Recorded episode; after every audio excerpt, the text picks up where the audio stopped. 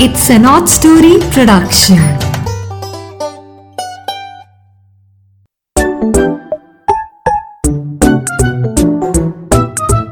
प्यारे दोस्तों, कैसे हो आप सब?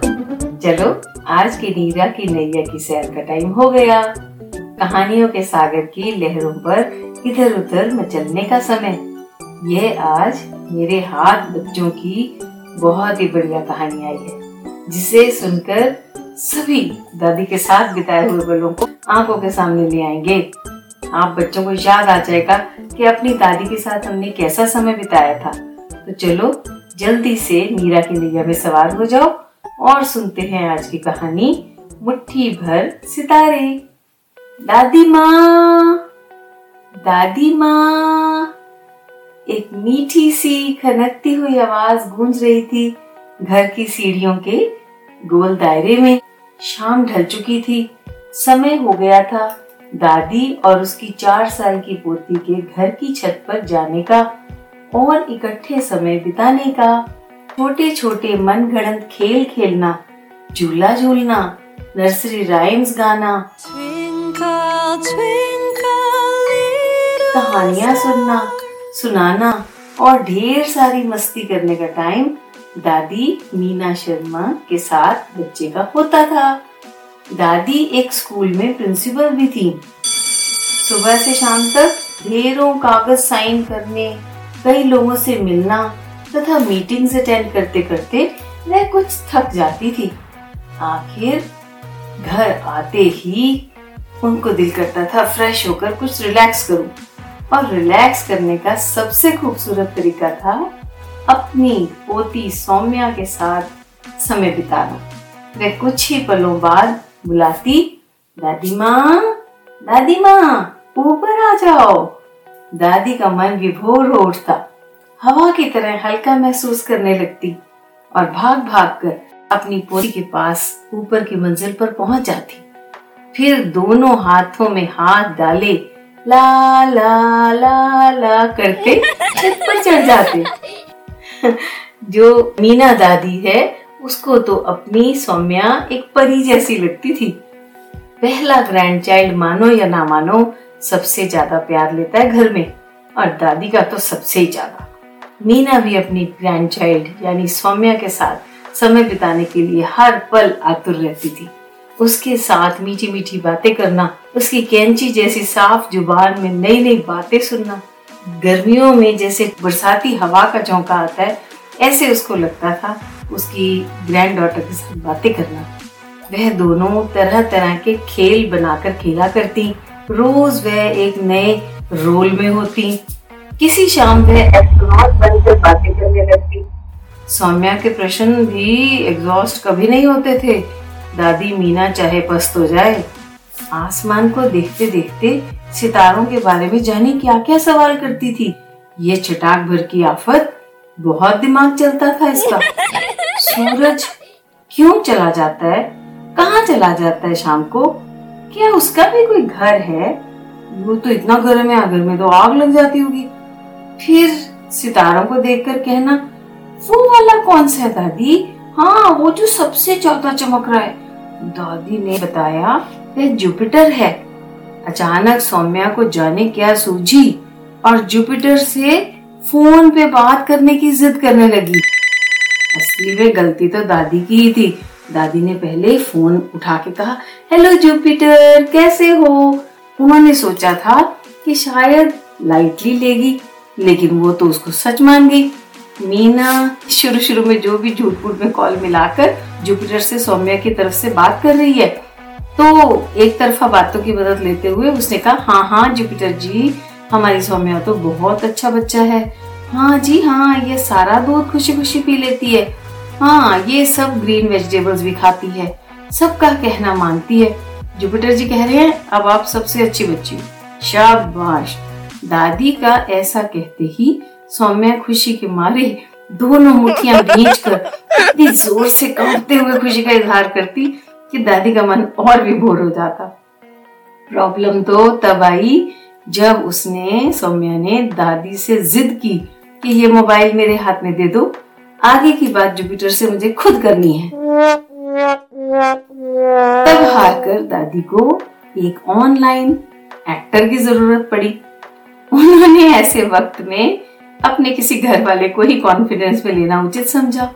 तो एक कॉल पर जो रिस्पॉन्स दे सके, झटपट, चाहे कुछ भी वो कर रहा हो फ़ोन उठा ले। ऐसी और ऐसी आवाज़ हो जिसको सौम्या ज़्यादा पहचानती ना हो, जो रोज रोज सुनती ना हो। तो ख्याल आया उनको अपनी बेटी प्रीति का, जो कि रेडियो जॉकी रह चुकी थी और वॉइस मॉड्यूलेशन भी जानती थी। अभी सौम्या भी बुआ की आवाज़ से ज़्यादा वाकफ नहीं थी।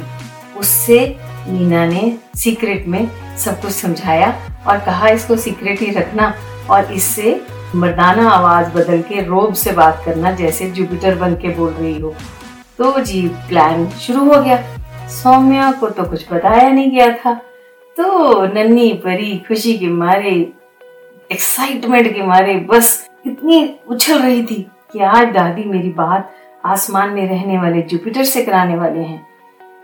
मीना मनी मन ये भी सोच रही थी कि छोटे से बच्चे से ऐसा छल नहीं होना चाहिए लेकिन इतनी भोली आत्मा थी और उसकी छोटी सी खुशी को पूरा करने के लिए ये खेल भी खेल ही था। और हाँ, ये भी सोचा गया कि अभी इसको खुश किया जाए फिर धीरे धीरे इसको समझाएँगे कि सितारों के लोक में कोई बातें नहीं करता। तो जुपिटर जी आप सुबह सुबह कहाँ चले जाते हो? ये था सौम्या का पहला प्रश्न। अच्छा आप रात को जागने की ड्यूटी भी देते हो और सारा दिन फिर घर जाके सोते हो? और जाने क्या क्या उसने जुपिटर से सवाल पूछे? मीना और भुआ प्रीति हैरान हो रही थी उसकी वोकेबलरी पर, उसकी प्रोनाउंसिएशन पर, उसकी नॉलेज सुनकर। एक शाम सौम्या की माँ ज्योति भी छत पर आकर उनकी बातचीत सुनने लगी। उसका मन भी गदगद हो उठा अपनी बेटी की नन्ही सी दुनिया का साक्षात्कार करके। एक्चुअली ये उसी की मेहनत का नतीजा था, जो आज सौम्या प्रदर्शित कर रही थी। हर वक्त वह बच्चों के साथ बातों में लगी रहती थी और बच्चों को नई नई बातें सिखाती थी। धीरे धीरे यह कहकर कि जुपिटर के पास नेटवर्क नहीं आ रहा, वगैरह वगैरह करके सौम्या को मोबाइल से दूर किया गया। किसी दिन मीना और सौम्या साइंटिस्ट बन जाते थे। फिर दादी पोती बारी बारी से हर गमले के पास बैठती और जैसे जैसे मीना, जो खुद भी साइंस की मास्टर थी, उसे फूल, पत्ते और जड़ों इत्यादि दिखाती और उनके बारे में बातें बताती तो सौम्या को कई पौधों का नाम और उनके फ़ायदे भी आ गए। उसमें सीखने की इतनी आतुरता थी, इतनी क्षमता थी, जैसे कि उसके मस्तिष्क में कोई स्पॉन्ज लगा हो, अब वो हर चीज़ उससे उठा लेती थी। जो सुनती, उसे याद हो जाता यदि किसी पौधे पर कोई कीड़ा या सुंडी मिल जाती ओह तो फिर उन दोनों के वक्त का कोई तकाजा ही नहीं रहता था। परेशान माँ व्याकुल होके आवाज़ें देती हुई आती थी और उनसे कहती थी, चलो दूध और स्नैक्स के लिए। और ये दोनों इतने परेशान होके उस दूध और स्नैक्स की दुनिया में वापस जाते थे कि पूछो मत। वो मंजर बहुत ही मज़ेदार होता था। मीना ने उसे दिशाएँ सिखाई, सारी दिशाएँ बताई। डूबता हुआ सूरज कैसे आकाश के रंगों को बदलता है, यह दिखाया। एस्ट्रोनॉट कैसे स्पेस में जाते हैं और रहते हैं, इत्यादि सब बताया। सौम्या के चेहरे की हैरानी और उत्सुकता उसे मंत्र मुग्ध कर देती थी। मीना ने उसे आकाश में सप्तऋषि दिखाए, सातों तारे गिनवाए, ध्रुव तारा देखना सिखाया। एक दिन एक चलते हुए तारे को देखकर सौम्या हैरान हो गई।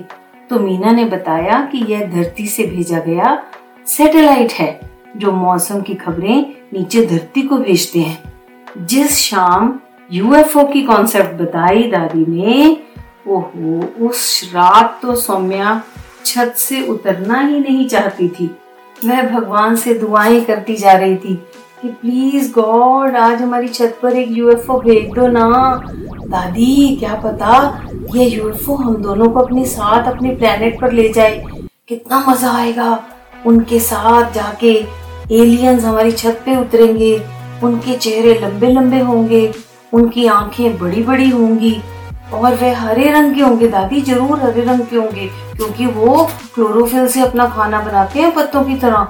मीना और सोनिया कई रातों को घंटों छत पर बैठे बैठे यूएफओ के आने का इंतज़ार करते और कई कई कहानियाँ बुनते रहते उसके बारे में। एक कहानी तो उसने ऐसी बनाई कि कोई बड़ा इंसान भी ऐसा नहीं सोच सकता। दादी, हमारे टेरेस पर ना एक रात एक यूएफओ उतरेगा और उसका दरवाज़ा खुलेगा। काफ़ी देर तक आप और मैं छुप कर देखते रहेंगे कि अंदर से कौन निकलता है। और बड़ी देर तक जब कोई नहीं निकलेगा तो दादी, मैं और आप ना दरवाजे से धीरे धीरे उसके अंदर जाएँगे। और उसके अंदर से देखना चाहेंगे कि यूएफओ कैसा है। अरे, ये क्या?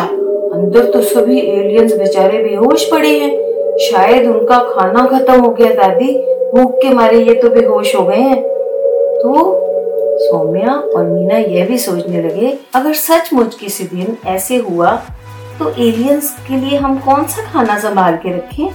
सौम्या कहती, दादी केक्स रखें? या हम टूटे हुए रिमोट्स और कंप्यूटर के माउस वगैरह इलेक्ट्रॉनिक्स उसको समझ आ रही थी कि ये लोग हमारी तरह का आटा दाल नहीं खाते। और दादी पति ज़ोर ज़ोर से हंसने लगती। बातें तो दोनों की खत्म ही नहीं होती थी। पर जो भी हुआ यूएफओ तो उनकी छत पर कभी नहीं आया। सौम्या धीरे धीरे बड़ी हो रही थी। इन सारी प्यारी प्यारी बातों, इनकी आउटकम क्या थी? जब सौम्या स्कूल और पुस्तकों की दुनिया में वापस जाती तो रोज एक प्यारी सी मासूम थकान से भरी होती और नए नए शब्दों का कोश व जनरल नॉलेज का संजोती। फिर भी सौम्या अपनी दादी के साथ काफ़ी सकारात्मक स्वप्न देखती और कक्षा में भी उसका नाम चमकने लगा था। बचपन में सौम्या के मन में ईश्वर को जानने की तीव्र इच्छा थी। वह मीना से असंख्य प्रश्न पूछती ईश्वर के बारे में। वह कैसे दिखते हैं? मैं उनको मिलना चाहती हूँ। आप कहते हो कि यह सब ईश्वर ने बनाया है। कैसे बनाया है दादी? कहाँ बनता है सब कुछ? ईश्वर की फैक्ट्री कहाँ है? वगैरह वगैरह। उसकी माँ उसको बहुत माइथोलॉजी की बहुत कहानियाँ सुनाती रहती थी। जैसे दशावतार, भक्त प्रहलाद और महाभारत और रामायण के किरदार। सबके बारे में उसे बहुत नॉलेज थी। सौम्या सोचने लगती कि अगर मैं भक्त प्रहलाद की तरह तपस्या करूँ तो क्या ईश्वर मुझे भी दर्शन देंगे? फिर एक दिन हंस के कहती है दादी पिछले जन्म में ना जब महाभारत का समय था मैं उस समय पता कौन थी? मैंने कहा हाँ कौन थी?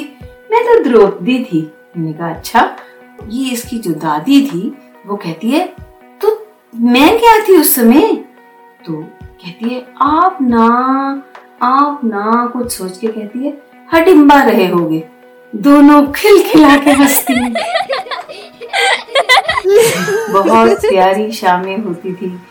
धीरे धीरे समय बीतने के साथ सौम्या बड़ी हो रही है और उसकी कक्षा भी आगे आगे जा रही है। फिर कोविड 19 के आने पर घर में सबका रोल कुछ बदल सा गया है। छत पर बच्चों को एक्सपोज नहीं करना चाहते माँ बाप और दादी भी सीढ़ियाँ चढ़ने से कतराने लगी है। उम्र बढ़ने का ये तकाजा है। झूठ मूठ के किस्से कहानियों की बातें अब पीछे रह गई। ऑनलाइन स्टडी ने सौम्या की दिनचर्या भी बदल दी है। दादी मीना के साथ अब कभी कभी सुबह के वक्त वो बगीचे में झूले पर आकर बैठ जाती है और दोनों हवा में उड़ते हुए बालों के साथ झूले की सैर लेती हैं और मीठे मीठे हँसी के फुवारे छूटते रहते हैं। सौम्या दादी का दिल रखने के लिए उनके साथ कुछ भजन भी सुन लेती है। वह इसी छोटी सी उम्र में बहुत सुबह सुबह उठ जाती है जबकि उसकी उम्र के बच्चों को माँ बाप आवाज़ें देते थक जाते हैं। लेकिन वह है कि सुबह सुबह उठ जाती है और कुछ समय दादी के साथ ज़रूर बिताती है। एक घंटा तेज तेज सैर भी करती है दादी के साथ। और इसी तरह पोते पोतियाँ जब अपने दादा दादी के साथ समय बिताते हैं तो ये उनके लिए टॉनिक का काम करता है। काश ऐसा ही सिलसिला चलता रहे सदा। हर दादा दादी के जीवन में हर पोते पोती के साथ ऐसा ही उनका सिलसिला चलता रहे ऐसे ही वो खुशियाँ बटोरते रहे। so, बच्चों आज की कहानी आपको कैसी लगी? और आपको ये सुन के अपने दादा दादी के साथ बिताए हुए पल याद आए ना, आनी चाहिए।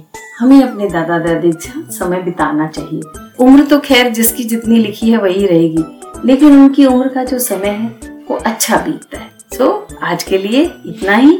इस कहानी के बारे में आपकी क्या राय है, मेरे ईमेल पर ज़रूर लिखें। आप हमें फॉलो कर सकते हैं स्पॉटिफाई पर एप्पल पॉडकास्ट पर जियो सावन पर और जहाँ जहाँ भी आप अपने पॉडकास्ट सुनते हैं, वहीं पर आप अपने बच्चों के साथ मिलकर इन कहानियों को ज़रूर एंजॉय कीजिए। चलिए, फिर मिलते हैं अगले हफ़्ते एक नई जल यात्रा पर नई मछलियाँ पकड़ने के लिए। Okay bye bye